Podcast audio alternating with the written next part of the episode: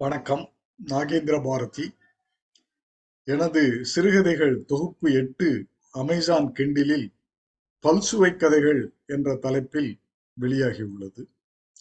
இன்பம் துன்பம் இளமை முதுமை நகைச்சுவை காதல் என்று பலவிதமான சுவைகள் அடங்கியுள்ளதால் இந்த தொகுப்பிற்கு பல்சுவை கதைகள் என்று பெயரிட்டுள்ளேன்.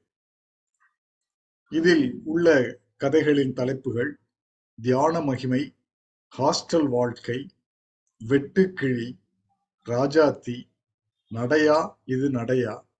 விடாது காதல் பணம் படுத்தும் பாடு சமத்து பையன் சுயம்பரச் சோதனை அவரவர் வாழ்க்கை.